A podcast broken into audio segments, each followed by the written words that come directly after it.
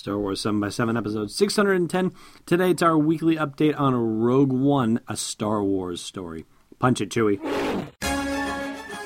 Hi, this is Mike and Joe from the Cantina Cast. And you're listening to Star Wars 7 by 7 the only daily Star Wars podcast.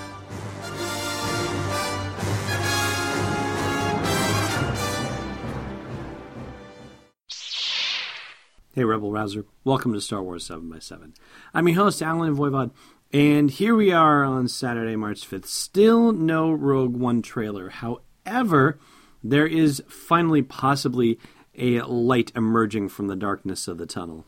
On Thursday morning, there was a big shareholder meeting for Disney in Chicago, and man, I guess I have to start wondering how many shares I have to buy in Disney to be invited to one of these shareholder meetings because it seems like a lot of the exciting stuff about the new movies is happening at shareholder meetings. In fact, I think it was concept art for Rogue One was first shared at a shareholders meeting. They showed footage from The Force Awakens, I believe, at a shareholder meeting. Yeah, all the interesting stuff is being revealed at these shareholder meetings, which is pretty exciting and pretty frustrating as well. I mean, how long are we going to have to live through this? Good heavens, without getting any sort of trailer footage or whatever.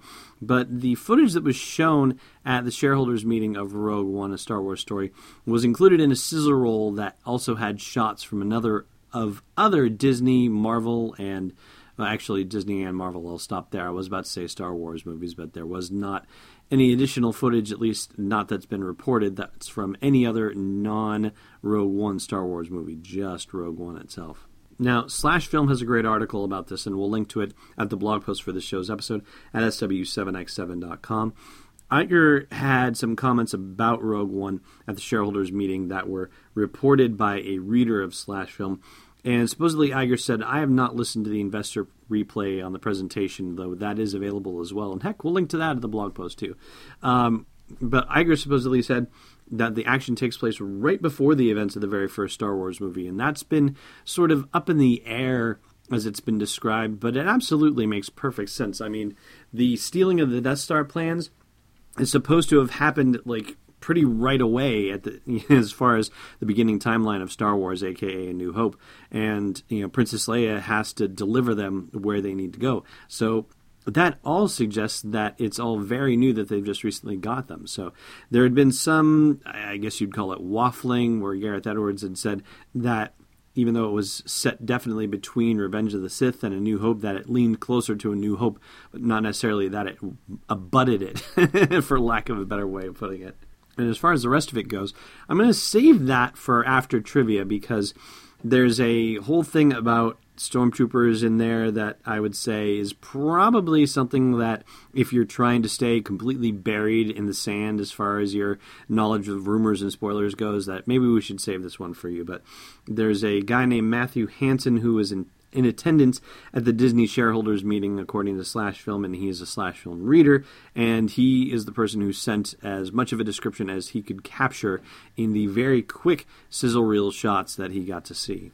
All right, and we have one other bit of Rogue One news on a comparatively slow week, and it has to do with the fine folks at Yakface, which is a, a, website that focuses on Star Wars collectors. They were digging around in trademark filings and discovered one from Lucasfilm about a certain type of stormtrooper. And again, don't panic. I'll save it until after the trivia section, just in case you want to be completely, plausibly deniable about anything relating to Rogue One but they did find something that was registered for both toys and games and clothing and a lot of other different potential possibilities. So we will explore what the deal is with that after trivia and after the break. Hey, Rebel Rouser. You're listening to this podcast, maybe you'd like to listen to a Star Wars story too. Luckily, we've got just the thing for you. We've partnered with Audible to give you a free download and a free 30-day trial of their awesome service. All you got to do is go to audibletrial.com slash SW7X7 to sign up and get your free download. They've got dozens of Star Wars titles anything you want to do to explore that galaxy far, far away. One more time for you, audibletrial.com slash SW7X7. All right, let's have at that trivia question. Red squad, blue squad, take my lead. I'm on it. Last time we asked you where the lenses on Rey's goggles came from, and they were taken from a stormtrooper helmet. Today's question. I'm digging the Star Destroyer thing, so let's do this one. What is the name of General Hux's Star Destroyer in The Force Awakens? And now let's get to that spoilery stuff. Shadow Troopers. That is the name of the trademark filing that Yakface found for Shadow Trooper. And as far as the brief clip of Rogue One that was seen at the shareholders meeting, well, here's the deal with that. Um, reading from the slash film thing right now, it says there was a shot of a black stormtrooper, possibly called Death Troopers, as previously reported. That's in some other spoiler, and maybe that's what the Shadow Troopers are. I'm not really sure, but I'm digressing from the actual read. Here you go. Another pic of the same style of helmet and armor, but all chrome, reminiscent of Captain Phasma from The Force Awakens. Then an image showing two AT-ATs that had a slightly different look with the door panel on the side of the body painted a lighter beige color. And that's something that could just simply be a matter of where they're going to be deployed. I don't know. A couple of cast photos shown one of Felicity and Diego Luna and another of Donnie Yen. The clip featured Felicity's character on what looked like the inside of a ship or shuttle with her arm up holding on and the hatch ramp open behind her. I wish I could remember what she said as part of the sizzle, but it went by too fast. The new Stormtroopers looked great. It all looked great, had a classic Star Wars New Hope look and feel. Iger said they didn't have footage, but that it and Episode 8 had been filming as previously stated. It presumably being Rogue One. So there you have it. Everything that's fit to print about Rogue One this week. Would love to know what you think in the comments of the blog post for this show's episode at sw7x7.com. Thanks for listening to another episode of Star Wars 7x7. And hey, before your head gets stuck on a battle droid body, check out SW7x7.com for show notes, links, photos, videos, and more. And if the show's been worth your time, please support us at patreon.com slash SW7x7. It's not a series of bad puns, it's Destiny Unleashed.